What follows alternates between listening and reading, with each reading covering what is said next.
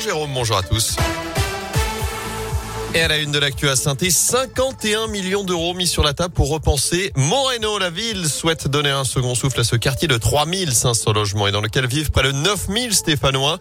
Un projet présenté en début d'année aux habitants lors d'une réunion publique. Évidemment, cela passera par des démolitions. 200 logements vont disparaître, dont la barre Strauss et ses 70 appartements. Démolitions prévues dès cette année. Le reste va s'étaler jusqu'en 2026. Mais ce n'est pas tout. Les précisions de Jean-Pierre Berger, adjoint à l'urbanisme. Beaucoup de requalifications d'immeubles notamment sur le plan énergétique, la reprise de tous les logements, de façon à pouvoir améliorer les conditions euh, de logement euh, des gens et le pouvoir d'achat, bien sûr, puisque ça va diminuer les charges de façon importante. Il y a aussi des équipements publics qui sont prévus, notamment vers le stade Bariol, où on est en train de réfléchir euh, à quelques équipements sociaux. Il y a l'ancienne école Elsa Triolet qui va être démolie dans les années qui viennent, l'école Paganelli qui va être en partie démolie de façon à faire une salle des fêtes. Enfin bon, c'est des projets de partout.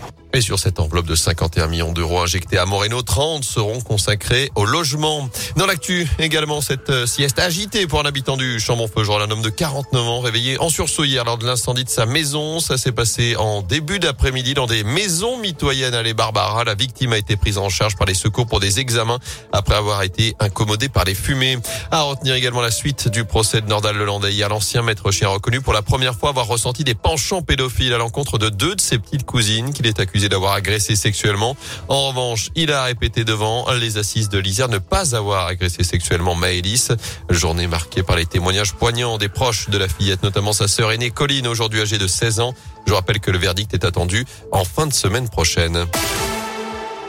En foot, les Verts toujours derniers, mais relancés, non, quitté leur position de lanterne rouge qu'une petite nuit, finalement victorieuse. 3 buts 1 de Montpellier samedi soir. La SS n'était alors plus 20e de Ligue 1, mais la victoire de Lorient dimanche face à Lens a replongé les Verts à la dernière place, comme c'est le cas depuis le mois de novembre. Mais avec une petite nuance cette fois-ci, alors qu'ils avaient deux points de retard sur l'avant-dernier, les Stéphanois ont désormais deux longueurs de retard sur le premier non relégable. Opération intéressante, Anthony Perel. Oui, il faut espérer que cette fois-ci la SS soit enfin lancée, mais attention à ces matchs déclics qui n'en sont pas. Riyad Boudbouz. Bah, le déclic, on pouvait se le dire déjà contre Angers, c'était un match difficile, on a réussi à gagner à l'extérieur. Et, voilà, depuis quelques semaines, il y a, y a, beaucoup de choses qui ont changé, ça se voit sur, euh, sur certains joueurs qui, qui sont plus en confiance et, et j'espère pour le club que voilà, on va vite s'en sortir pour pouvoir être plus tranquille. Pour cela, enchaîner une troisième victoire de suite ferait le plus grand bien, surtout face à un concurrent, le voisin clermontois, Pascal Duprat. Nous avons un match capital à Clermont, une équipe euh, de Ligue 1 qui a la ferme intention de nous battre et j'aimerais bien qu'on torde le cou à ces séquences où on est sérieux, appliqué,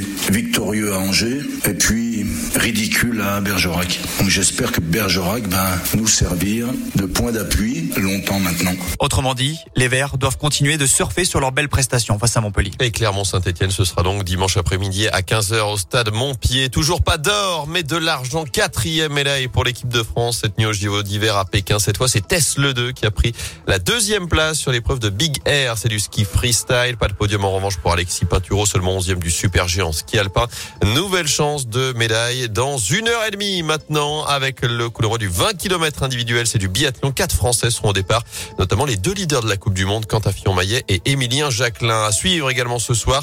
Ce rebond attendu pour Saint-Chamond après la défaite vendredi dernier face à Saint-Quentin. La Bouloche, le leader de Pro se déplace à Antibes ce soir pour la 19e journée de championnat. Ce sera à partir de 20h30.